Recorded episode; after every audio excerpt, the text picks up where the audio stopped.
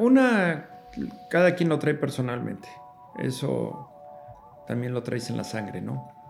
Eh, dos, también son los deseos que tienes de, de trascender.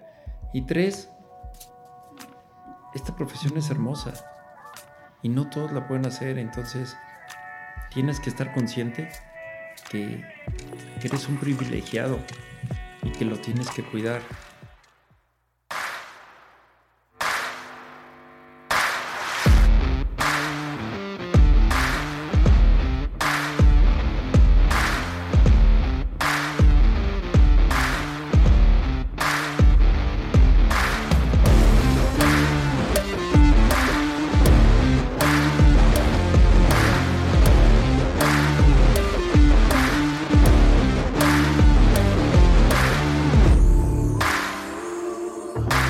Bienvenidos a este nuevo episodio, un episodio lleno de estrategia, lleno de fútbol y lleno de un estilo de vida que muy poca gente conoce y ubica, que viene siendo la vida y el proceso que hay detrás de un presidente deportivo. En esta ocasión tengo el gusto de charlar con Luis Miguel Salvador, que es, fue presidente de los Rayados del Monterrey en la mejor época de los Rayados del Monterrey actual presidente también de los Venados de Yucatán en Mérida y un futbolista que pues bueno, conoce la cancha ahora sí que de extremo a extremo. Y pues Luis Miguel, bienvenido, un placer estar contigo esta, en esta charla. No, al contrario, muchísimas gracias por la, por la invitación en todos estos, ¿cómo le llaman? Podcast, sí. Que es la novedad, pero que yo creo que a la gente le, le, gusta mucho, ¿no? La verdad que sí, creo que es una manera diferente de, de, platicar las cosas, una manera pues no monopolizada, no, no enmañada, sino más democrático.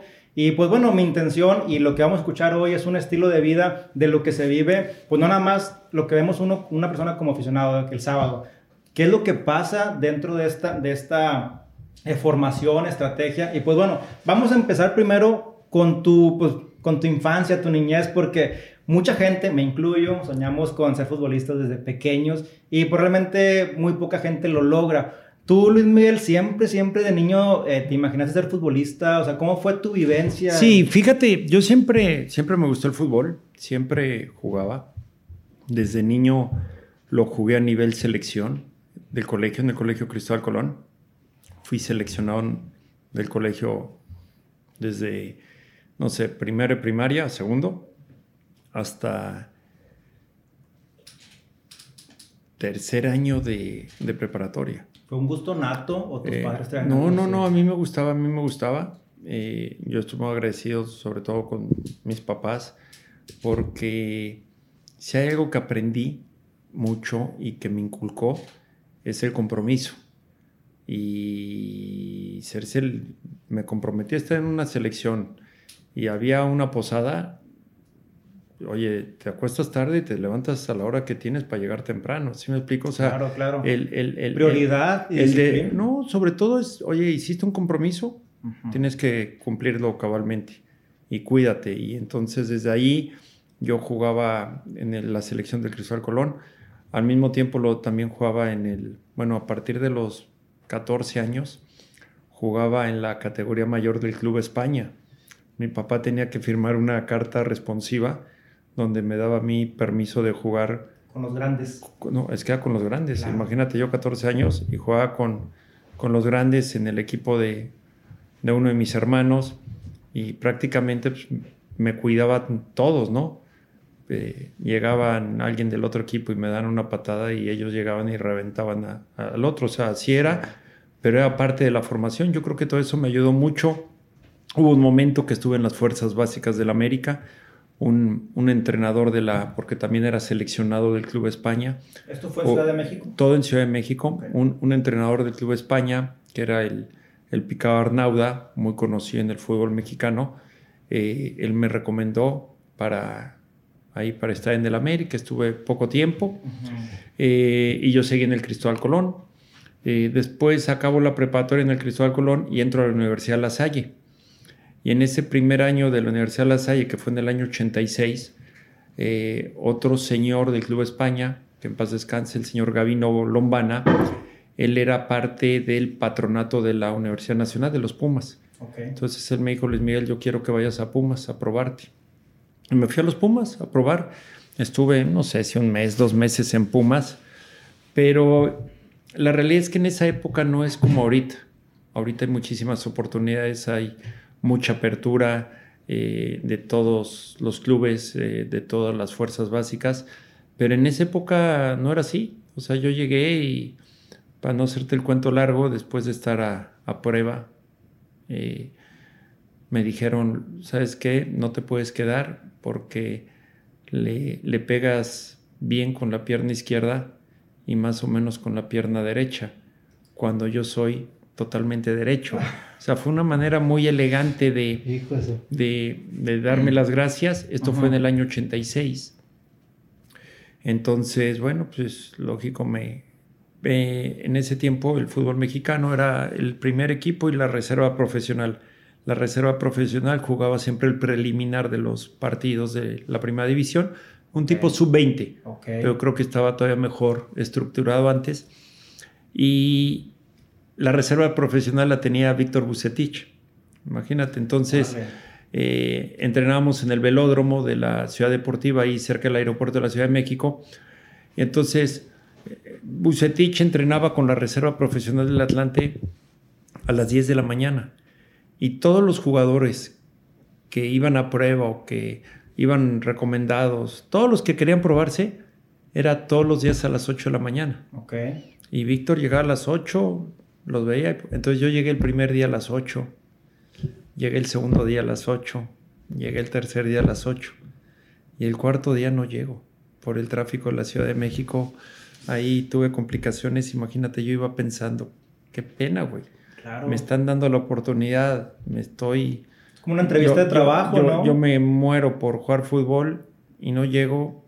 Y llegué ese día y le dije a Víctor, profe, una disculpa, me pasó esto, esto, y me dice, no te preocupes, trabaja, trabaja con la reserva profesional. Mm. Y desde ese día me quedé en la reserva profesional. Eh, la temporada 88-89, eh, Toño García adquiere la franquicia de un equipo de segunda división que es el Potros Nesa. Okay. Y nos quedamos ahí todo ese equipo con Bucetich y lo ascendemos. Ascendemos el equipo en el año 89. ¿A primera lo hacían? A primera división. Esa franquicia se vende al Veracruz y de todos los jugadores, unos nos quedamos en el Atlante y otros se quedaron en el Querétaro, que también era, eh, Toño García estaba ahí. Yo me quedé en el Atlante y ese año, después de tantas friegas que ya llegas a primera división, ese año desciende el Atlante. Yo prácticamente participé muy poco ese año y, entonces, eh, te estoy hablando, ¿Qué sientes ahí? O, sea, fue, fue, fue una frustración. ¿Por qué? Porque siempre aspiras a jugar en primera división. Claro. Estás esperando jugar en primera división. Eh, pasé seis meses en la reserva profesional, seis meses en el Cuautla, un año en liga de ascenso, aterrizándolo a tiempo normal. Ya que lo logras, el siguiente año, aparte, sin tener participación, desciende el equipo, pero ahora descendió el Atlante. O sea, entraste y, como que esto, pero no me dio una oportunidad. No, no jugué, no jugué, no jugué, yo debuté, mira, cuando estaba yo en el Potros Nesa, debuté con el Atlante en un torneo de Copa contra Tigres en el Estadio Universitario porque tenías que utilizar a, tres menores. Ok. Y, y debuté yo.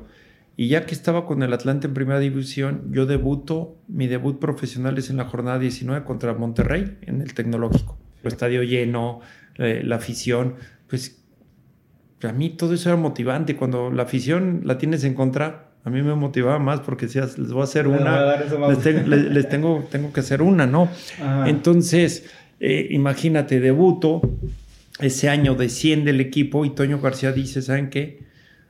A volver a juntar al grupo de jugadores que había ascendido a, al Potros Nesa, a la mayoría volverlos a juntar y nos dijo, necesito otra vez y ahora la, la misión es todavía más importante, pues el Atlante, ¿no? Un equipo con mucha tradición. ¿Te quebraste en ese momento? No, agarré y dije, ni modo, pues ahora, ahora pues a darle, ahora, ahora sí va a depender de nosotros.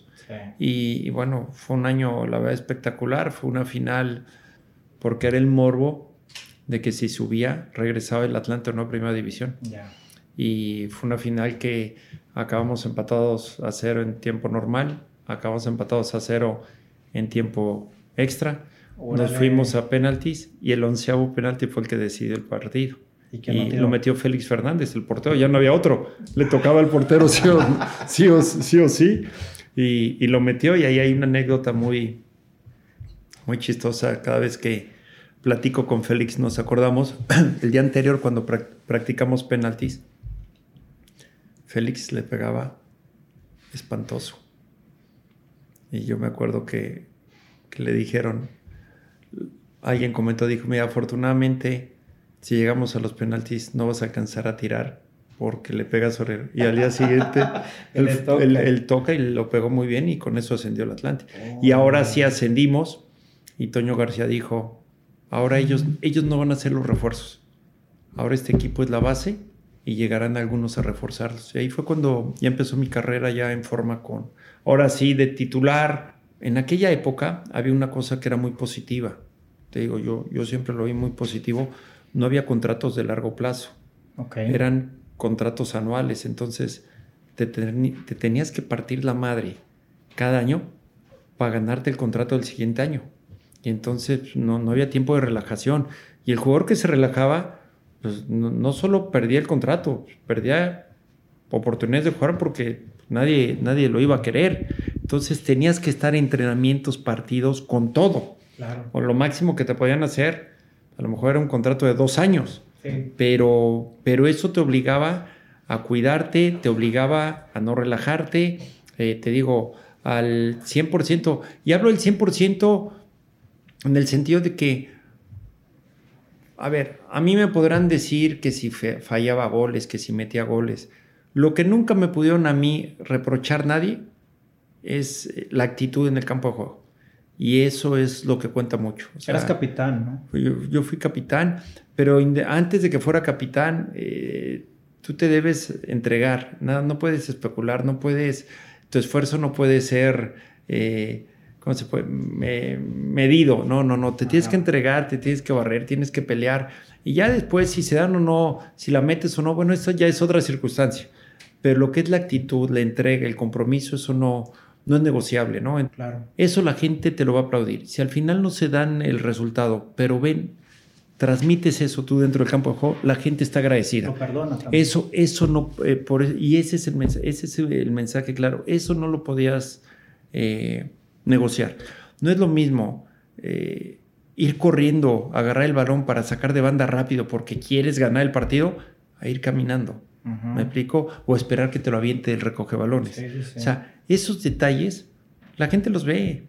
Y en la medida que, que tú transmitas eso, la gente te lo va a agradecer. Sí, te lo reconoce. Te lo va a estar agradecida y no te va, te puede decir, sí, la falló, sí, pero en entrega, en, en ganas, en deseos, en defender los colores, no te lo, no te lo va a reprochar. Entonces, eh, ese es el mensaje que tiene que, que ser permanente. Eh, tú como jugador, ¿Qué crees que haya sido tu habilidad, tu virtud o tu visión para ir pensando en lo que seguía? Porque la carrera de jugador sabes que es efímera y seguramente se te fue pues, muy rápido. Pero ¿en qué momento dijiste, sabes qué? Yo le voy a seguir y me voy a preparar. ¿Y cuánta gente de jugador logra lo que tú has alcanzado y cuánta gente no lo... Mira, yo, yo eh, cuando empecé a jugar profesional, eh, sí fue muy claro, mis papás fueron muy claros de que quieres jugar fútbol, terminas una carrera. Yo soy el hijo menor de seis. Todos habían hecho una carrera, faltaba yo, que era el más chico, y así fue. Me dijo, ¿quieres jugar fútbol? Terminas la carrera. Estudié contaduría pública. Desgraciadamente nunca la ejercí porque pues, estaba de lleno en el fútbol. Pero, pero el tener esa educación, tener esa preparación, tener esa formación educativa, también te ayuda para ver las cosas y saberte conducir de, de otras formas, ¿no? Eh, yo, como te digo, yo disfrutaba el día a día, disfrutaba mi carrera, disfrutaba todo lo que hacía. Eh, lógico, van pasando los años y, también te das cuenta que, que, tu carrera se va acercando a que acabe. Eh, yo te soy honesto, yo no, yo decidí retirarme por un tema personal de que eh, mi esposa estaba embarazada, había tenido un, ese semestre yo estaba jugando en el Atlante, ella estaba aquí en Monterrey, había tenido un embarazo de alto riesgo, con muchos cuidados. Entonces llegó, llegó verano del 2000 y iba a ser el draft. Y yo la verdad dije, mi hija iba a nacer en, en agosto. Y la verdad yo dije, hijo, no se me hacía justo. ¿Era tu primera hija? No, no, no era mi tercera. Pero no se me hacía justo que me tocara jugar en otro lado. Y, no, no, no mover. Mi esposa con todo el embarazo de alto riesgo, dejarla sola. No estar.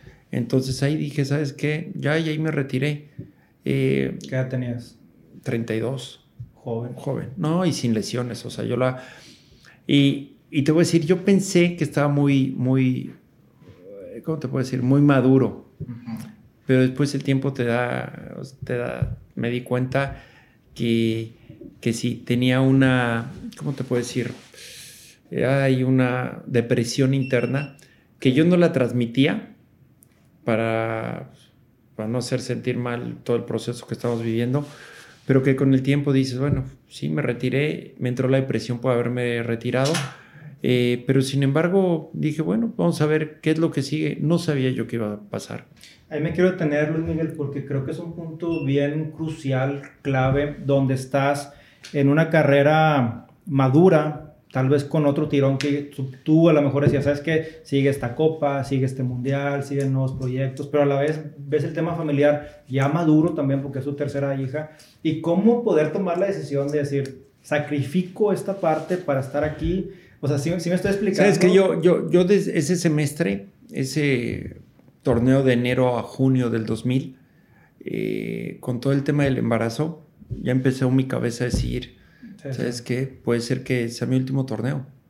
Y entonces, igual que como lo empecé, yo disfrutaba cada partido, pero internamente yo decía, seguramente puede ser porque... Y sin esperarlo, ¿verdad? como que lo adelantarlo. sí, no se me hacía, no se me hacía justo, no se me hacía prudente el, el, el yo estar en un lado y todo este proceso y con la bebé recién nacida y todo lo que habíamos vivido. Que también son momentos únicos. Sí, y, yo te digo, yo agarré y dije, así, ¿eh? Se acabó. tú viste, nadie supo, nadie nos anunció, nada. Yo dije, no juego y se acabó y...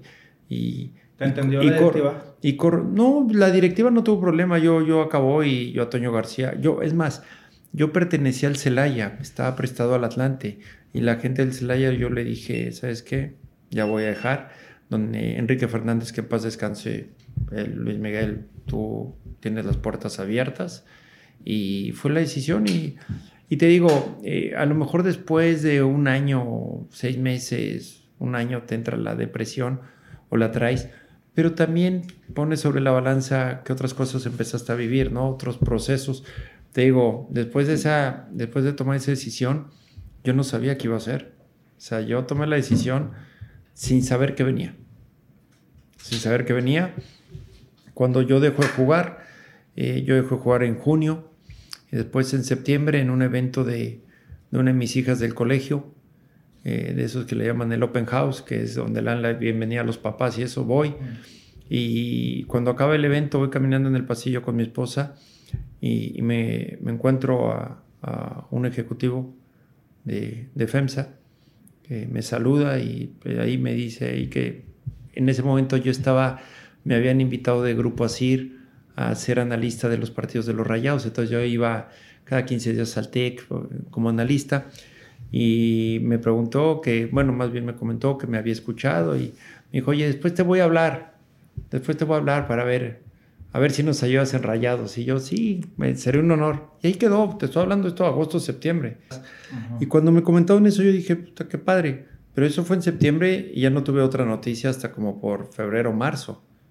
O sea, que empecé a correr un proceso de entrevistas en la empresa, en FEMSA, con diferentes personas. Y, y después, eh, por, no sé, junio, julio del año, al año, o sea, del año 2001, me, me, invitan para entrar en agosto como director comercial. Okay. Eh, cuando me invitan de director comercial, yo, a mí me gusta entrarle, a mí me gustan los retos, no soy de, así como ya platicaremos el reto de Mérida, cómo fue lo de Mérida, eh, a mí no me da miedo, ¿no? Y dije, va, le entro. Como cuando me invitaron, a, así me invitó a Rayados de director comercial, dije, va, si algo que te deja el fútbol son las relaciones. Claro. Y entré de, dirección, de director comercial y entonces también empiezas a aprender otras cosas. Ahí conociste a Jorge Urdiales. No, ahí todavía no. Yo entro en agosto de director comercial Y en diciembre del 2001 me invitan, bueno, me dicen que me quieren invitar de la, o sea, la empresa de vicepresidente ejecutivo y que iban a invitar a Jorge Urdiales de presidente ejecutivo. Yo conozco a Jorge ahí, yo no conocía a Jorge. Acuérdate, en esa época, eh, en esa época y en los siguientes años, el Club de Fútbol Monterrey éramos alrededor de 25 personas, entre taquilleros, administradores, todos. Éramos una eh, organización chica y, todos nos ayudábamos. O sea, eh, Jorge, que veía todos los temas comerciales, me invitaba a participar. de repente me decía, oye, yo conocía de casualidad al director, eh, al director comercial de, de, una de las marcas patrocinadoras. Entonces me decía, oye, estamos así, échame la mano. Y, yo de repente hablamos de temas de fútbol y yo oía su opinión. porque era muy padre, porque como bien dices, Jorge y yo somos de diferentes generaciones. Yo estaba recién, eh, ¿cómo se puede decir? Eh, había dejado la cancha hace un año, o sea, estaba... Muy fresco. estaba fresco él, él, él ya llevaba muchos años, él, él, con unas ideas, yo con otras, y, y, siempre platicamos de todo, así como él me invitaba a los temas comerciales, eh, cuando platicamos de temas de fútbol, eh, podíamos eh, tener diferentes opiniones, ¿eh? Y siempre podíamos tener, ¿cómo se pueden decir? Cuestionamientos distintos, siempre bien respetuosos, pero lo padre es que de esas diferencias que había, de opinión, sacábamos las mejores conclusiones. Y entonces eso hizo que tuviéramos una, la verdad, una gran amistad, una gran armonía al momento de trabajar. Eh, cuando habían broncas, ya sea de un tipo o del otro, siempre nos dábamos la mano, eh, siempre nos ayudábamos. Eh, había, había una armonía, que para mí yo creo que eso, para mí es eso bien importante, que hay una armonía desde la cabeza porque luego eso se va permeando a todos los jugadores. Y, cuando eran eh, llegar refuerzos eran por, por, convencimiento, por platicado con el cuerpo técnico. Nunca llegó un jugador en nuestra época por imposición de que a mí Luis Miguel me gusta este jugador y llega. No, es, eh, era todo platicado, analizado. Entonces, y te digo, y podíamos tener diferentes opiniones. Él podía ver blanco y yo negro. ¿Por qué, ¿Por qué es importante involucrar al técnico? O sea, nosotros siempre le decíamos, a ver, ¿queremos un delantero? ¿Necesitamos un centro delantero? Sí. Hay que tener tres opciones de delantero. Vamos a sacar conclusiones de todos los delanteros, cuáles son nuestras tres opciones. Y de esas tres, ¿estás contento con la que llegue? Sí. ¿No hay cualquiera de, de esos que llegue? ¿Está bien? Sí. ¿Seguro? Sí. Ya está. Ya pasa el trabajo de negociación. De, de, mi trabajo de negociar con el club. Claro. entonces ya sé, también hay que ver las condiciones económicas y a lo mejor la opción 3 era muy cara. O sea, empiezas a jugar con eso, pero era clave decir, sacar tres opciones y de esas tres opciones, que el que llegara estaba bien. Definitivo. Oye Luis, y ahí en esa parte, digo, hacía muy grosso modo, ¿cuáles son como que los factores importantes en cuanto a porcentaje tal vez a evaluar? ¿A qué me refiero? Oye, este chavo es un crack, pero se da madura. Este es crack joven, pero es problemático. Este no es crack. No, o sea, buscabas todo. Buscabas, tienes que analizar todo, tienes que analizar eh, su rendimiento futbolístico, sus características, virtudes, también ver sus defectos, hay que ver partidos, hay que ver no solo cuando mete gol, o cualquier jugador, no solo cuando ganan, sino también cuando las cuando pierden, cuando juegas de local, cuando juegas de visitante, conocerlos como persona, buscar un poquito entre información y entrevistas, conocer un poquito su entorno familiar, o sea, nosotros para, claro, para saber qué está pasando. Y con todo y todo de repente puede haber situaciones que se te salen de la de la, de la, de la mano, que se te salen de, del deber ser, pero, pero buscas acotar lo más que puedas esas, eso, ese, ese, ese, riesgos, que el porcentaje de error sea el, el, más bajo posible. A ver, nosotros cuando llegó Suazo, yo le dije a Miguel Herrera, Miguel, vámonos, ¿a dónde vamos? A Chile. ¿A qué? A conocer a Suazo. Volamos a Buenos Aires, Buenos Aires, Santiago pasó el representante de Suazo por nosotros al aeropuerto y fuimos a un restaurante. Y ahí esperamos a Suazo. Suazo no creía que íbamos nada más a conocerlo. Y Miguel y yo fuimos a conocerlo, a ver, a platicar con él. Eh, para mí el... ¿Por qué no creía? Porque no todos lo hacen. Para mí el cara a cara dice mucho. Claro. El sentarte con una persona y, y, y, verle a los ojos, ver cómo habla, eh, te, te, transmite cosas. Ese día, a ver, estuvimos yo creo que en el restaurante, no sé si tres, cuatro horas o más platicando con Suazo. Imagínate cómo habrá sido. Del restaurante nos regresaron al aeropuerto para volar a Buenos Aires para dormir. El día siguiente regresamos a México. Cuando acabó la comida, nos fuimos al aeropuerto, nos fuimos a Buenos Aires. Cuando yo estaba aterrizando en Buenos Aires, me habló el representante y le dijo, oye, eh, que Chupete quiere ir con ustedes. Que por el solo hecho de haber venido, que él no creía que venía nada más a conocerlo, él dice que quiere ir.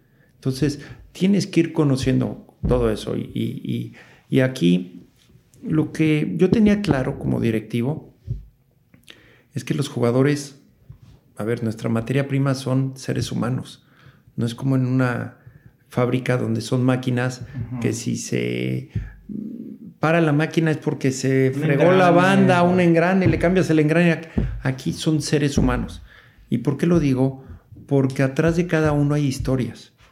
Y hay de repente historias muy difíciles, eh, historias de, de vida muy complicadas, que también poco a poco hay que irlas conociendo para irlos entendiendo y de alguna u otra forma pues encontrar el modo de cómo llegarles para que para que alcancen su máximo eh, desarrollo, su máximo potencial y también que puedan ir canalizando, que todas esas cosas no los lleven a, a, pues a tronar. A tronar, ¿no? A tronar o a, o a, o a perderse. Entonces, entonces es, es, es, es, todo un... Eh, Ahí, que un trabajo invisible. Totalmente. Que tienes, que, que, que estás atrás, un trabajo invisible que estás atrás de haciéndolo. Y, y, que, como en todo, hay jugadores muy abiertos, hay otros más reservados, hay unos que, que son más, eh, ¿cómo se puede decir? Afectos a, a, a, platicar, otros más parcos en lo que platican. Y, y, era bien padre, o sea, yo entendía la personalidad y entendía las formas de ser cada uno. Y había jugadores que llegaban a la oficina. Yo siempre, a ver, yo, yo, yo hacía todos los contratos, yo hacía las negociaciones. Entonces yo era, al momento de la negociación, tú vas a defender tus puntos de vista, yo defiendo los intereses del club. ¿Como presidente estabas o ya estabas como vicepresidente? No, desde vicepresidente yo hacía todas las negociaciones. Porque uno pensaría cuando vas calando o eres dueño de negocio o algo como que no, eso que lo ve RH, eso que no, lo no, no, no, no, no, yo, no, no, yo, yo, yo, veía, yo hacía los contratos con los jugadores y con los equipos, las contrataciones. Sí, y es que uno no ve lo que el jugador está pasando. Pero yo le decía al jugador, a ver, tú pasas aquí a la, a la oficina Tú estás entrando, tú vas a defender tus intereses, yo tengo que defender los míos. Para bien de todos. Y hay que encontrar, vamos a encontrar un acuerdo. Ya acaba la negociación, sea como sea, una vez pasada la puerta, como amigos, lo que se te ofrezca, lo que necesites. Y, a mí me dio mucho gusto que hoy en día hay jugadores que me siguen hablando. Había jugadores que me decían, Preci, va a estar en su oficina así, y me llegaban y me contaban un tema personal. Oiga, Preci, eh, o un tema de negocio, me están ofreciendo esto, ¿qué opina? Bla, bla, bla. Y eso eso la verdad es, te lo juro que digo, wow, o sea, era un como, algo bueno hemos hecho. Apertura y confianza. Y, y hoy en día todavía sucede, jugadores que no están en el equipo, jugadores que ya se retiraron, jugadores que están en otro país, que te hablen, te saluden, te manden un mensaje, que te diga, Preci, eh, cómo ha estado la familia, y tú cómo estás, y si están jugando, te he visto bien. O sea, eh, todo eso es bien padre. Quiere decir que, que, hubo algo bueno. Se hicieron bien las cosas. Pero sí, y eres muy analítico, eres muy estratega, armaste un equipo dentro de como directivo, conoces muy bien a Víctor Manuel Bucetich, conoces muy bien a Miguel Herrera. Eh, son personalidades diferentes y a lo mejor me gustaría platicar cuáles son las ventajas de tener un perfil como el de Buce o un perfil como el de Miguel. A ver, esos años que estuvo Miguel aquí, eh, la gente disfrutó mucho el Monterrey. Desgraciadamente no se consiguió el título, llegamos a, dos finales, 2004, 2005 seguidas. Eh, tristemente se perdieron las dos, las, dos, las dos de local con Pumas y con Toluca. Este, pero el funcionamiento del equipo era bien la gente salía contenta. Un espectáculo. La gente, la gente salía y, y, bueno, y Miguel de una personalidad Después, eh, cuando llega Víctor, acuérdate, Víctor llega en lugar de La Volpe, que son dos personalidades totalmente distintas. Yo me acuerdo que cuando, cuando se da el tema de La Volpe, que, que es un tema ahí que se da, que, que no renuncia, este, estábamos Jorge y yo en la oficina y estábamos platicando y hablando con la gente de la empresa de la situación que se ha vivido y bueno, quiénes sean los candidatos. Y yo les dije, yo les dije, yo les comento ahí a, Jorge y a la gente de la empresa, hagan, ¿por qué no es Víctor Bucetich? Víctor está en la ciudad, era analista deportivo de Televisa, transmitía todos los partidos del Monterrey, va a conocer al, al equipo, a los jugadores. Es de otra personalidad distinta a lo que traemos. Pero la curva de aprendizaje yo, Yo, yo, yo creo que es la mejor opción. Jorge eh, habló de otros candidatos también, o sea, hoy hay esta y esto. Eh, y, y a final de cuentas, te digo, cuando a mí me preguntan, dije, yo es Bucetich, o sea, ya. Pausa, pausa. Dime. Después, en retrospectiva, Jorge, en un 2015, ¿qué te dice esta decisión? ¿Se lo platicaron no, después o ya no? No, no, porque, a ver, es bien fácil juzgar después. Eso es lo más fácil que hay. eso, eso es lo más fácil que hay en, el mundo. Y es bien padre criticar y señalar a, después de los resultados. Sí. Pero hay que estar ahí y tomar esas decisiones. Ese es el, el, valor más grande, es tener la personalidad y el carácter para tomar esas decisiones.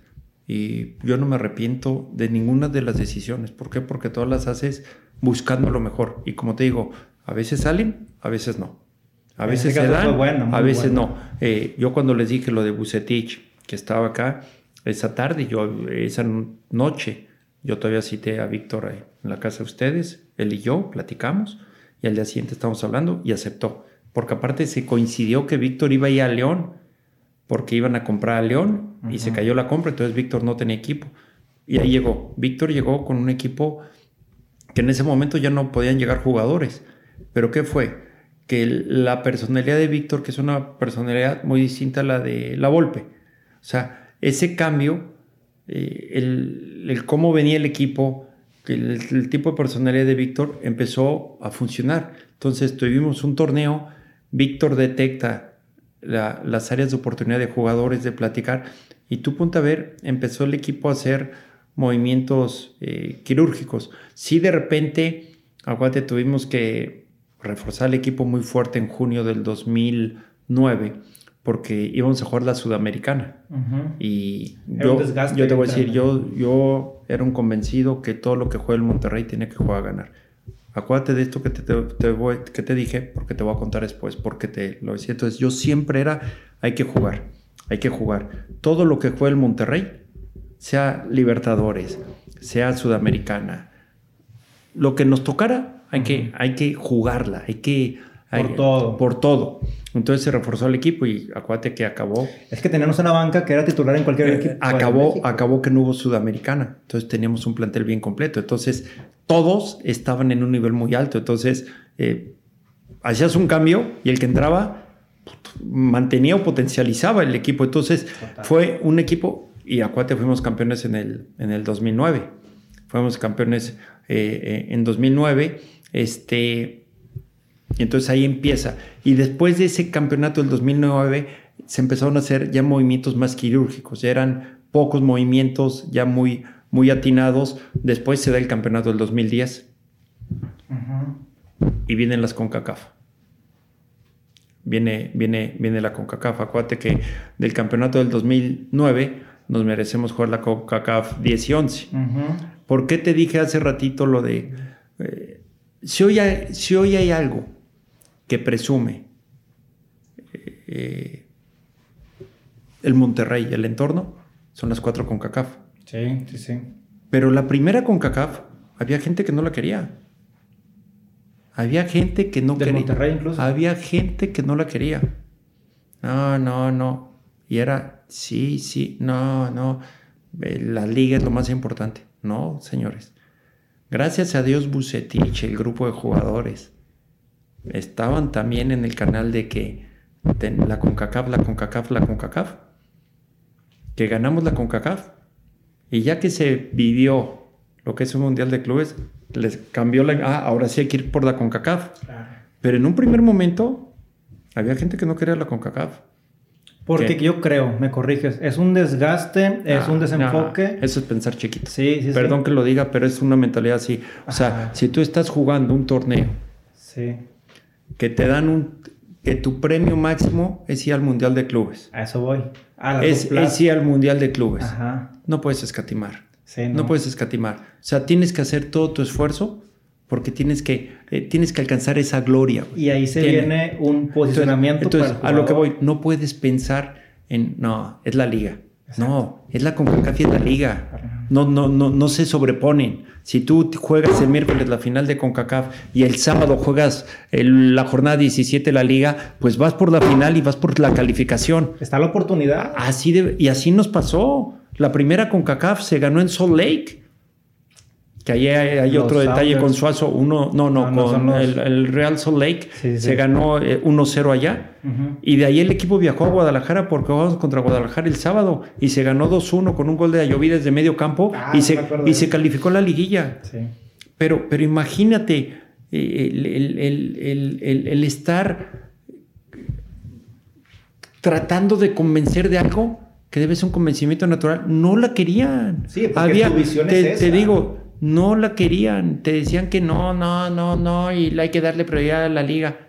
No. Y como tú dices, si no, si hubiera sido un fracaso, es muy fácil decir, no, es que tú quieres hacer esto. Pero no, pero, pero, bien. pero, pero olvídate de eso del fracaso, es, es, es dignidad deportiva, Sí, es sí, sí. gloria deportiva, no puedes, o sea, no puedes, ¿cómo puedes te evaluar como no puedes ver, aquí no. no. puedes ver hacia abajo un torneo.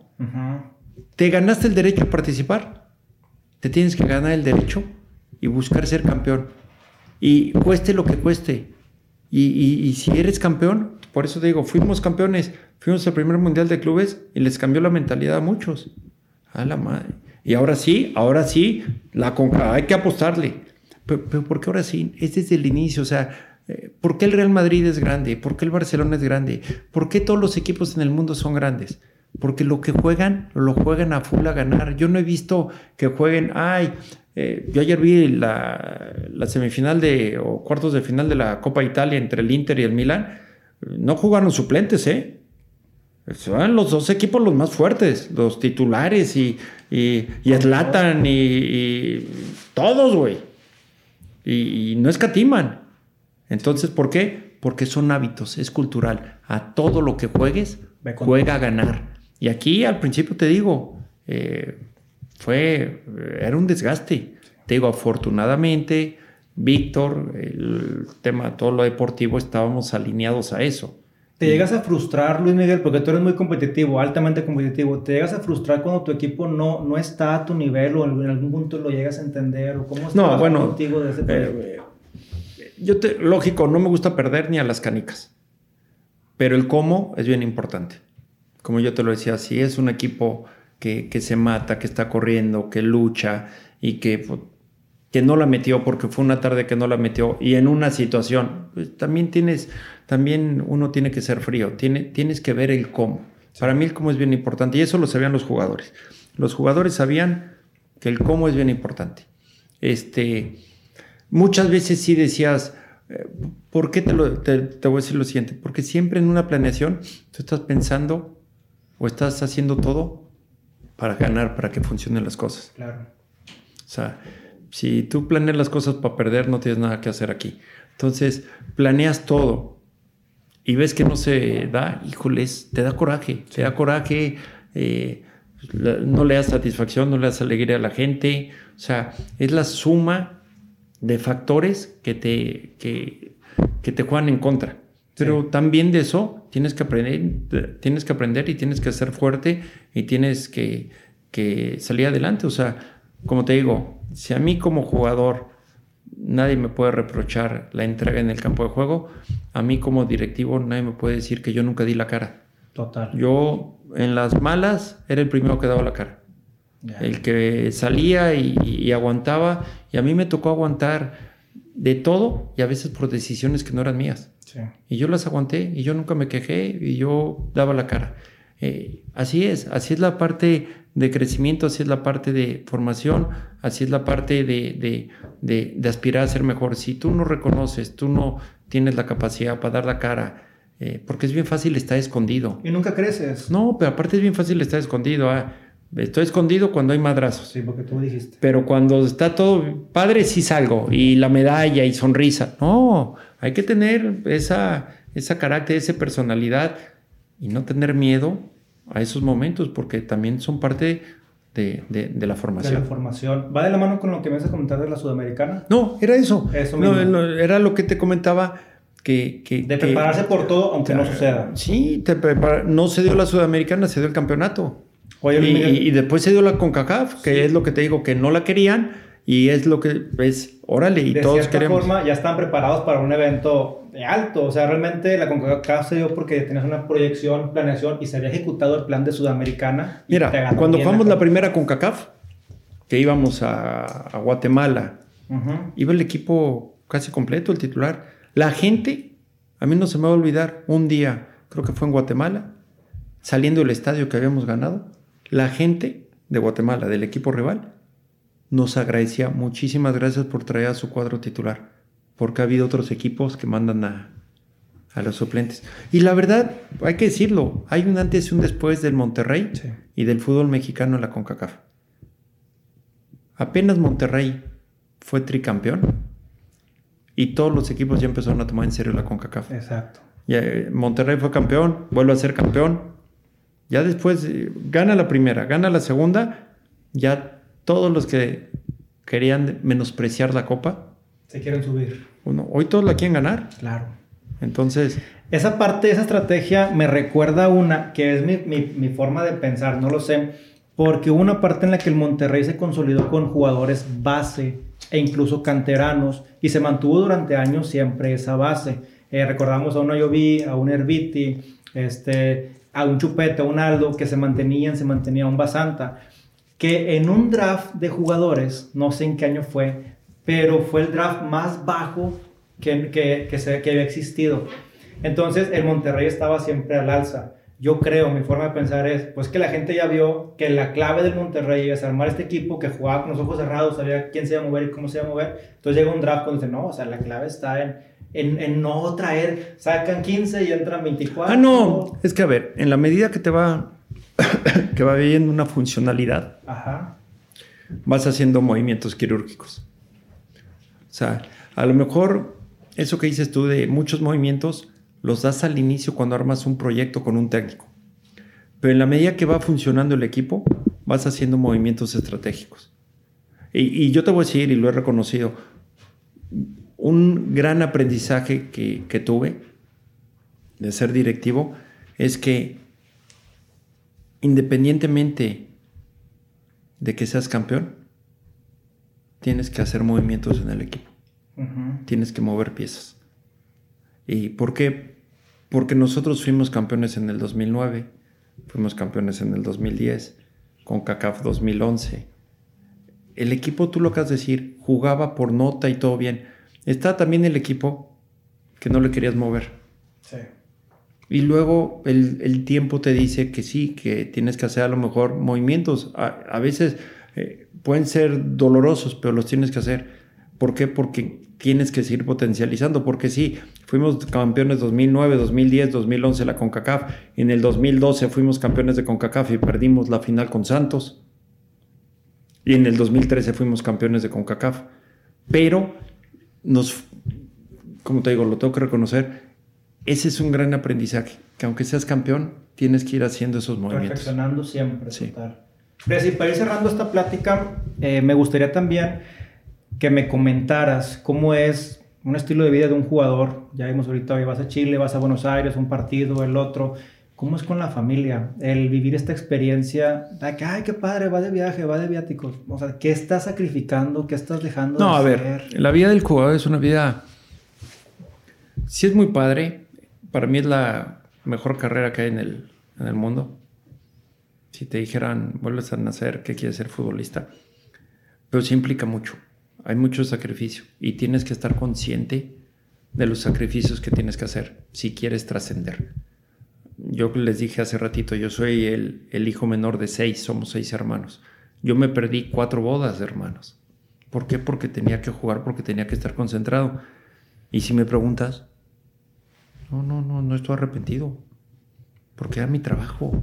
Es lo que hago y lo que me gusta y lo que tengo que cuidar. Entonces hay esos sacrificios, te pierdes muchos eventos. Yo como directivo, cuando dejé de ser directivo, yo dejé de ser directivo en diciembre del 16, creo que en diciembre del, en junio del 17 fue la primera graduación que pude ir de una de mis hijas, porque no había podido ir porque cuando se graduaban justo coincidía cuando era el draft. A nosotros de repente nos invitaban por la federación de ahí al mundial. Yo no iba porque tenía el draft. O sea, de eso, pero sacrificas mucho la familia, sacrificas mucho, o así, tu entorno personal. O sea, e, es, una carrera de, de mucho sacrificio. Eh, lógico, es una carrera muy padre, pero que si sabes encontrar ese equilibrio, también después vas a tener tiempo para compensar la, lo que dejas de, de, participar, de convivir con tu familia. Y sobre todo, es bien importante, tu familia te lo entiende, y es más importante de quién estás rodeado. Porque acuérdate que el fútbol es una profesión donde empiezas a estar bien y te empiezan a salir amigos de todos lados. De todos lados te salen amigos. Y dejas de estar bien y ya no están esos amigos. Entonces tienes que ser muy consciente de con quién te rodeas, de, valorar que realmente que sea por ti, por lo que eres, no por lo que estás haciendo, porque después te pueden llegar traiciones, que eso es muy común en el fútbol, de, de, que traiciones hablo de que se desaparece gente, que ya no sabes, ya no te hablan. ¿Sí me explico? Entonces, eh, eh, y aparte ese entorno es el que también te va a impulsar a crecer. Sí, porque tú das todo esperándolo cambio y a lo mejor pues no es lo que esperas. No, y, las amistades. Sí. Que sean amistades que te hagan crecer. Que te hagan crecer. Claro, eso es bien importante. Además de tu pareja y tus hijas, eh, ¿qué tan importante fue el apoyo de tus padres en esta Fundamental, como te dije, fundamental. A mí, desde el primer momento que yo jugaba en la selección del colegio, el, el hacerme responsable el que yo tenga un compromiso, es un apoyo incondicional. Es, mis, padres, afortunadamente, viven los dos. Yo hoy en día, o sea, yo como jugador el día anterior a cada partido, hablo con ellos en la noche. Y como directivo igual, y hoy en día sigo igual. Y mi mamá por teléfono me manda la bendición y, y que les vaya muy bien mañana. Es, es parte importante. Y cuando yo era jugador soltero y, y de repente a lo mejor andaba muy bien y, el entorno, ay, muy bien. Eran los primeros que, tranquilo, güey, los pies en la tierra, güey. ¿Se me explico? Entonces, para mí, mis padres en mi época de soltero fueron fundamentales. Eran mis padres, mis hermanos y mi entorno familiar. Porque mi, toda mi familia, primos, en segunda división iban primos a los partidos de segunda división, a Acapulco, a todo, a donde fuera. O sea, ese entorno te ayuda a ir creciendo y estar con los pies en la tierra. El acompañamiento. Y la bendición de la madre, digo, no sé si, si un día no te lo podía dar, te sientes como que me... Que me falta algo. Sí, sí, sí. Claro, que me faltaba algo. Y, híjole, y no me la dio y mamá, y de repente eso que hablaba con ella y por la plática ya me despedía y bueno, ok, mijito, nos vemos mamá, la bendición. Ah, sí, y me mandaba la bendición. Entonces, yo donde estuviera, en el coche, en la concentración, cenando, donde estuviera, yo me persinaba, me manda la bendición y te digo, hoy en, hoy en día sigue siendo igual. Hoy en día sigue igual la bendición. Eh, creces con eso. Sí. Y, es la mamá, y la mamá es las loqueras, y que si me ponía una trenza en el pelo, y que, ¿qué te haces? Y que el otro fue parte del crecimiento, fue parte, y la mamá es la que te dice y te... Lo emocional, lo es todo, es todo. Pero aparte, gracias a Dios, siempre mi familia ha sido muy unida. Te hablo de toda esa época, ¿eh? Y el fútbol, el que yo fuera futbolista, potencializó más a la unión de la familia. De por sí era unida, todos, o sea, todos mis primos, todavía más, porque pues, era, era yo el pretexto. Íbamos al estadio, iban todos, güey. Y entonces era muy padre. Y después ya con, de casado, pues es espectacular la vida y, y, poder sacar a tus hijas al campo, el que haya experiencias, y que y, si van a un estadio y si van al otro. Eh, o sea... O sea, el más pequeño de la familia, el que a lo mejor no esperábamos si iba a funcionar el sueño, es el que amarró esa pincita con broche de oro para cerrar esa, esa, eso que tus papás empezaron desde el primer hijo, ¿no? Como que con este Luis Miguel se capituliza. Sí, y, a ver, y, mi compromiso de, porque te digo, eh, a mí me da mucha risa, bueno, a lo que iba, de que yo, mi papá me dijo, ¿quieres jugar fútbol? Acabas la carrera. Y dan unas friegas, y estudiaba. Yo entrenaba en la mañana y estudiaba la carrera de 4 a 10 de la noche y llegaba a la casa, eh, cena, haz tarea, duérmete y a las 7 la, 6 de la mañana levántate porque mis papás viven por la salida de hacia Querétaro y entrenábamos con el Potros Nesa en Ciudad Nesa, en, por el aeropuerto de México. Entonces eran una hora y media o dos de camino. Entonces el entrenamiento era a las nueve, levántate a las seis para salir, seis y media más tardar y llegar. Entonces era un sacrificio, pero se puede. Y yo llegaba a la universidad. Entonces cuando yo estoy en Rayados y que fue como, hijo, no me acuerdo el año exacto, si como el 2002, 2003 con Nicolás Martelotto, que hoy todavía sigue ahí, que se mantiene director de Fuerzas Básicas, armamos el proyecto del estudio de los jugadores de Fuerzas Básicas, que hoy es una realidad y estudian y le están becados. Y, yo me acuerdo que los primeros años, los chavos que no querían estudiar, me invitaban Nicolás a las juntas y los oías, no, es que no me da tiempo es que no tengo tiempo. No, eso se lo pueden decir a otro. Yo lo hice. Aquí no hay. Y, lo hice en una ciudad como México, donde hacía dos horas de la casa al lugar de entrenamiento y dos horas de regreso. Aquí no haces dos horas. Aquí todos están mucho más conectados.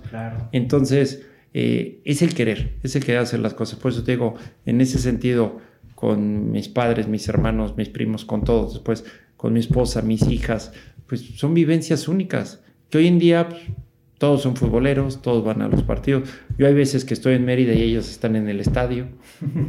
Pues lo traen en la sangre. Se forjó el, hábito, la experiencia. Oye, ¿a qué le llamarías a Luis Miguel? Tú llegaste tarde a tu entrenamiento con el Atlante, donde estaba Bucetich. No llegaste al de la mañana.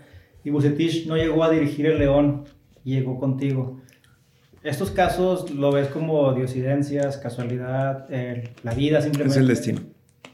Yo creo que así como, acuérdate, yo venía de la amarga experiencia de Pumas, de probarme en Pumas. Eh, voy al Atlante y me juega el tráfico una mala jugada y Víctor eh, me da la oportunidad. Porque aparte después con Víctor todos estudiábamos la carrera. Entonces Víctor te decía, si tienes que faltar para un examen no importa. Víctor era un eh, impulsor de que estudiáramos. O sea, ese equipo creo que el 80-90% acabaron con carrera. Eh, yo en la SAI, otros en el ITAM, otros, todos tuvieron carrera. Eh, el, que después de unos años nos reencontráramos y que se diera esa situación de que se cayó lo de Víctor y que está mal que hable en primera persona, pero que cuando pasa lo de la golpe yo diga, oigan, mi candidato es Víctor.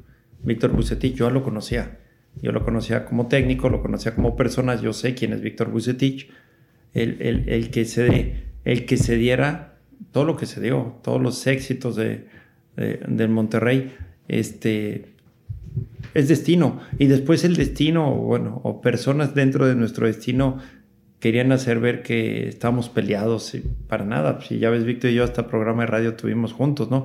Entonces, eh, yo creo que son momentos de la vida que, que, se presentan y que son oportunidades que se presentan y que las aprovechamos los dos. Y destacar las vueltas que da la vida, el poder llevarse bien con todos, eh, confiar en la gente y que tu trabajo hable por sí mismo. Entonces, él te dio el debut, por así decirlo, la entrada al fútbol y tú le das los mejores años de técnico hasta ahorita. Entonces, pues qué Sí, o sea, son complementos, y te digo, y se dio y, o sea, tampoco fue gratis, o sea, costó mucho. Eh, costó mucho esfuerzo, mucho trabajo.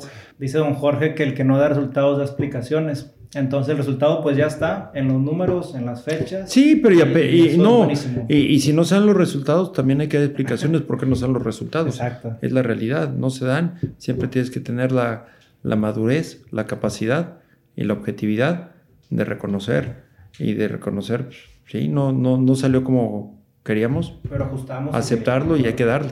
Con toda esta experiencia, Luis Miguel, estás llegando ahora a, bueno, tienes tiempo en Mérida, Yucatán, con los Venados, en la Liga de Ascenso, y yo creo que no hay mejor directivo porque en este tema, porque tú ya viviste lo que es una segunda división, ya sabes las luchas que existen en la segunda división, ya sabes lo que es ascender, descender.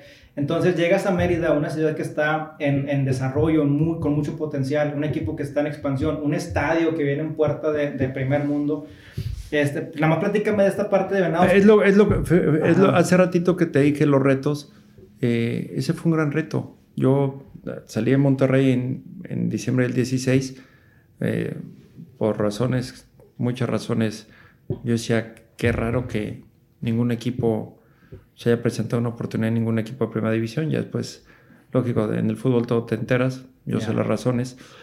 Y, y, de repente en diciembre del 2018 una persona me habla y me dice, oye Luis Miguel, eh, me preguntó el, el, dueño de Mérida, Rodolfo Rosas, me dijo que, quien le, que el Mérida acabó diciembre, era el último lugar del porcentaje, como 5 o 6 puntos a, abajo del que le seguía y le quedaba el torneo de enero a mayo para salvarse, si no descendía a segunda división.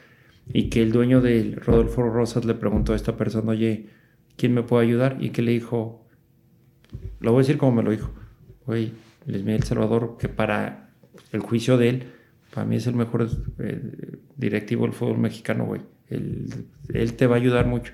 Y que le dijo el dueño, ¿crees que quiera?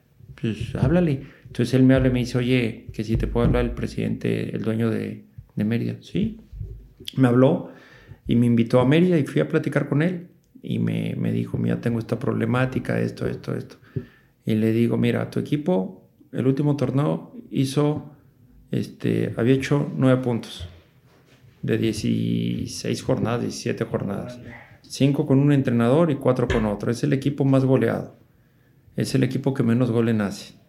Eh, tuviste ocho expulsados. Eran 15 partidos. Ocho expulsados. Más de la mitad del torneo, de los partidos, los jugaste con uno menos. Uh -huh. Para mí eso es indisciplina. Indisciplina dentro del campo es que es indisciplina afuera. Entonces yo le hice una radiografía de lo que yo veía. Y le digo, si a mí me dejas decidir quién es el técnico y escoger los jugadores, le entro el reto. Me dijo, ¿en serio? Le digo, sí, pero yo tengo que decidir eso. ¿Y qué es? ¿Por qué lo acepté? Por el reto, por, por la verdad el agradecimiento a Rodolfo Rosas uh -huh. de haber pensado en mí para, para ese momento difícil que, que, estaba viviendo, del equipo que podía descender. Eh, el volver a aprender, es volver a las bases, como es la Liga Ascenso, que ahí es de otras circunstancias. Ahí no hay dinero como en Primera División. Acá es más de, Garra y del corazón. proyecto y de que el jugador quiera venir y, y, y, todo el entorno que hay. Entonces se armó, se armó un equipo que yo te digo, las primeras dos jornadas perdimos y el dueño me dijo, Luis Miguel, les digo, tranquilos, va a funcionar. Es, son, son, eran como siete, nueve jugadores nuevos, entrenador nuevo. Sí, sí, sí. Acabamos jugando la semifinal contra el San Luis. Y en el juego de vuelta de ese año el San Luis ascendió. Y en el juego de vuelta de San Luis acabó el partido con el estadio lleno. Y todo el estadio de San Luis coreando el grito de venados mm. por lo que vieron en el campo. Un partidazo. Perdimos, ese, ese día perdimos 3-1. Habíamos empatado en Mérida 1. Perdimos 3-1. El tercer gol fue al minuto 94. Yeah. Pero íbamos 2-1 y los últimos 15 minutos, tiros en los postes, la saca el portero. El portero del San Luis sacó el partido, me vio y me dijo, ¿cómo nos apedrearon el rancho? O sea, entonces de estar peleando un descenso, estábamos 5 puntos abajo, uh -huh. acabamos 9 arriba de ese equipo. Ya. Yeah. Entonces, son los retos y, y bueno, va bien, va bien el proyecto, lógico con sus particularidades por la categoría y con todo esto de la pandemia, pero bueno, ya ves, está Neri Cardoso, que Neri eh, siempre tuvo muy buena comunicación conmigo y cuando le dije no te quieres animar, se animó. Un jugador en segunda división es, el esfuerzo es, se relaja o vuelven a hacer, por así decirlo. Depende de quién. Sí. Pero tú ves a Neri y hace cuenta que estás viendo al Neri de, del Monterrey, corriendo, metiendo, sube minuto 90 y sigue corriendo. ¿Por qué? Porque Neri es ganador de toda su vida. Sí. Neri siempre fue así a donde iba, así fue, y él disfruta lo que hace. Entonces, Él tampoco pensó, ay, voy a Mérida. No, no, no, no se sintió menos. O sea, él dice, tengo, oportunidad, tengo una oportunidad de seguir jugando. Y, le está disfrutando. Entonces, eh, pues como en todo. Y si el día de mañana, se, como me dice, no, algún día va a llegar en primera división, bueno, si llega, qué bueno. Si no, pues lo eh, disfrutas. si no llego yo ahorita estoy disfrutando esta etapa y hay otras etapas y la vida sigue. Lo que a mí me da tristeza es el por qué de repente no se te pueden presentar oportunidades, ¿no? Los golpes bajos, las traiciones, el que por cuidar tu chamba hablas mal de, una persona para que no agarre chamba. Esas cosas dices, hijo, me da, me da tristeza. Eso es lo único que dices. Eh, tristeza me dio salir del Monterrey por todo lo que representa, porque yo disfrutaba, eh, por todo lo que había vivido, por todo lo que había sufrido, por todo ese, todo lo que conlleva, porque para mí siempre he dicho que estar en, en el Monterrey es un honor. todo lo que conlleva eh, me dolió. Pero después todo lo que hay atrás que te vas enterando, que golpes bajos, traiciones, hijo, dices, no se vale, pero bueno, pues así, así es la vida y hay que seguirle dando. Presi, nos gusta aquí a la gente recomendar libros o películas. Hace poco acabo de ver una de, de, de un jugador de americano que fue real, universitario, y que por sus temas familiares, él acabó haciéndose cargo del hermanito porque el papá no estaba y la mamá en drogas. Y caso real. Y lo escondió y, en el dormitorio de la universidad dormía el hermano cuando va en contra de las reglas. Y todo lo que generó eso, que a final de cuentas eh, salió adelante, triunfó y, y, generó en un grupo otras cosas. Entonces, que que te das cuenta hasta dónde influye que la familia. Claro. Es un tema, fíjate, un tema de un hermano, cómo influye en un grupo de trabajo, en un entrenador, en toda una mecánica de una organización. Entonces, todas esas, te digo, a mí me... ¿El nombre no lo recuerdas? Híjole. Después me lo pasas. Después te lo, paso, está, te digo, me acuerdo de la portada que sale el, jugador, y es real, te digo, porque después me metí, porque dicen es eh, basada en hechos reales, y te metes y, y, y, está real. Te lo voy a mandar, por ahí lo encuentro y te lo mando. Pero te digo, todo eso te deja algo. Definitivamente, como no hay excusa, digo, en un, en un, entorno totalmente en su contra, pero su motivador, su hermanito, vamos a darle, cambia su entorno. Y, de repente el hermanito le dijo, no, eh, él dijo, el hermano dijo, ¿sabes qué? Si tengo que dejar de jugar por hacerme cargo de ti, me voy a hacer cargo. Órale. O sea, y yendo en contra de lo que él quería, entonces eh, eso, es, y hay otras de mensajes muy padres, ¿no? Ahí te digo, hay series, hay... a mí me gusta mucho ver, te digo, ver series, ver películas o, de los asesinos en serie, que son reales y cómo van armando todo para llegar a ellos.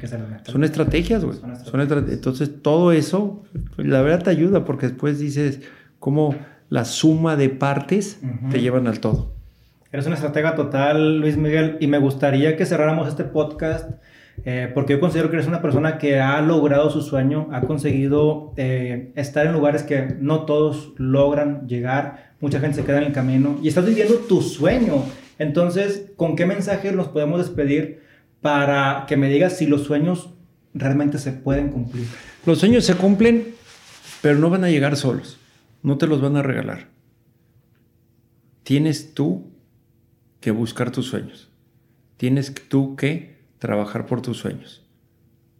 Y tienes que prepararte para cuando se presente tu sueño, aprovecharlo al máximo.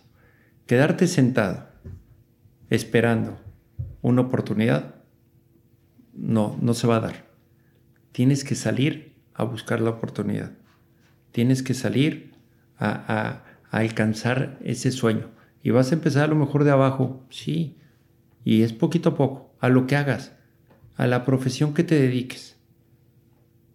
Busca siempre sacar adelante, si es lo que te gusta, sacar adelante con paciencia, con dedicación, con profesionalismo, nunca con los brazos cruzados. Porque es bien fácil decir, no, es que no hay oportunidades. No, hay que irlas a buscar, hay que buscarlas. Y a lo mejor vas a empezar aquí, pero no es este tu sueño. Pero vas a empezar aquí y esta te va a llevar acá, que es tu sueño, y acá lo vas a desarrollar. Pero tienes que aprovechar y prepararte en las oportunidades. Y la que estés, comprometerte, ser leal y trabajar a tope. y trabajar y trabajar y trabajar. Te digo, yo nunca he visto que te lleguen las cosas con los brazos cruzados. O sea, siempre tiene, y cuando te llegan, tampoco te vas a mantener ahí con los brazos cruzados. Tienes que seguir dándole y dándole. Entonces, los sueños se cumplen, eso es cierto, pero eh, hay destino, también es cierto, pero se te pueden juntar o el destino o el sueño, ya depende de ti. Y si te quedas paralizado, tu sueño puede durar un minuto, puede durar años, va a depender de lo que hagas. Es como yo les decía mucho a los jugadores de, de Fuerzas Básicas de Rayados cuando no querían estudiar. Y, si esta frase la oye la gente del Monterrey se va a reír, porque yo siempre les decía, después ya mucha gente del Monterrey le hizo suya. Yo les decía, tú como jugador sabes cuándo empiezas la carrera, pero no sabes cuándo la acabas. Puedes durar un año, puedes durar cinco, puedes durar diez, o puedes durar un partido porque tuviste una lesión y ya no pudiste volver a jugar. Por eso es importante estudiar. Porque si tienes una, una carrera larga, el estudio te va a ayudar a que cuando acabes la carrera, seguir tu vida, a lo mejor con negocios, con, o trabajando en algún lado, con una preparación. Si tu carrera se acaba pronto, tienes un soporte para seguir enfrentando la vida. Porque imagínate, de futbolista dices, acabas tu carrera a los 34 años, eres un niño, la vida sigue. Entonces, yo siempre les decía, tú sabes cuándo empiezas, pero no sabes cuándo lo acabas. Por lo mismo tienes que prepararte. Tienes que prepararte para que cuando llegue la oportunidad, aprovecharla. Claro. Pues me encanta Luis Miguel y qué claro ejemplo por el tema de, de, de, que me quedo con eso, ir con todo. Se juntó, lo agarro, voy con todo. Y yo voy a decidir en ese momento si cumplo mi sueño o no, pero... Ahorita, por ejemplo, un amigo, un amigo mío me dijo, oye, vente, te invito a participar en, en, en una empresa de seguridad. Me, me, ¿Le entras a ayudarme? Va, ahí estoy. Y estoy y voy a aprender, ¿eh? Y jura lo que va a aprender y en mis tiempos libres eh, que no estoy con Mérida, le estoy ayudando y pum, y voy a aprender. Pero no, no, no, le saco. Vamos, vamos, vamos, en lo que pueda. Voy a entrar, voy a entrar. Y jura lo que de ahí voy a sacar un aprendizaje. Claro. Que yo no sé si el día de mañana diga, ya, güey, ya dejé el fútbol porque aquí ya el fútbol cada vez es más difícil, pero ya tengo esto, ya aprendí esto. Exactamente. Así es, así es. Cada proyecto va a ser más robusto, más fuerte, con mayor visión. y que no te dé miedo, que no te den miedo los proyectos. Que no te den miedo. O sea, como yo te dije hace rato, es bien fácil juzgar después. Sí. Porque hay gente, ah, te fue mal. Sí, pero aunque sea lo intenté. Claro. No falla el que no intenta ni siquiera. Claro, pero para fallar hay que estar, ahí. Hay que, hay que tomar esa, esa, esa batuta. Claro. Me encantó. Pues me ¿Eh? quedo con mucho, mucho de ti, Luis Miguel. Gracias por tu tiempo. no, muchísimas gracias. más de la hora, pero. No, no, no. Pero bien. ahí, lo, ahí, lo, editan. ahí sacamos unos clips. No, muchas gracias por todo, por compartir con la gente emprendedora, líder de negocio. Y pues la gente que, que quiere vivir su sueño, pues qué mejor que con alguien que ya lo hizo y que siempre busca el perfeccionamiento y el ir por todo. Hagas lo que hagas, ve por todo. Claro, así tan sencillo. No le tengas miedo a que no funcionen las cosas. Claro. Y si no funcionan, es un aprendizaje. Y, vas a aprender muchas cosas para no volver a equivocarte o para que no se vuelvan a repetir los errores. Definitivamente. No, aquí, aquí no se vale, ahí es que me da miedo. No hay miedo. A darle, vamos a, darle. Eh, Perfecto. No, muchísimas gracias a ti, un gusto el, haber estado aquí con ustedes. Un placer. Mi nombre es Elio Isguerra y pues bueno, espero lo hayas disfrutado este podcast. Comparte, eh, si te gustó, etiqueta a quien crees que le puede ser de utilidad y poder ir tu sueño y a darle con todo. Muchas gracias y hasta la siguiente. Nos vemos.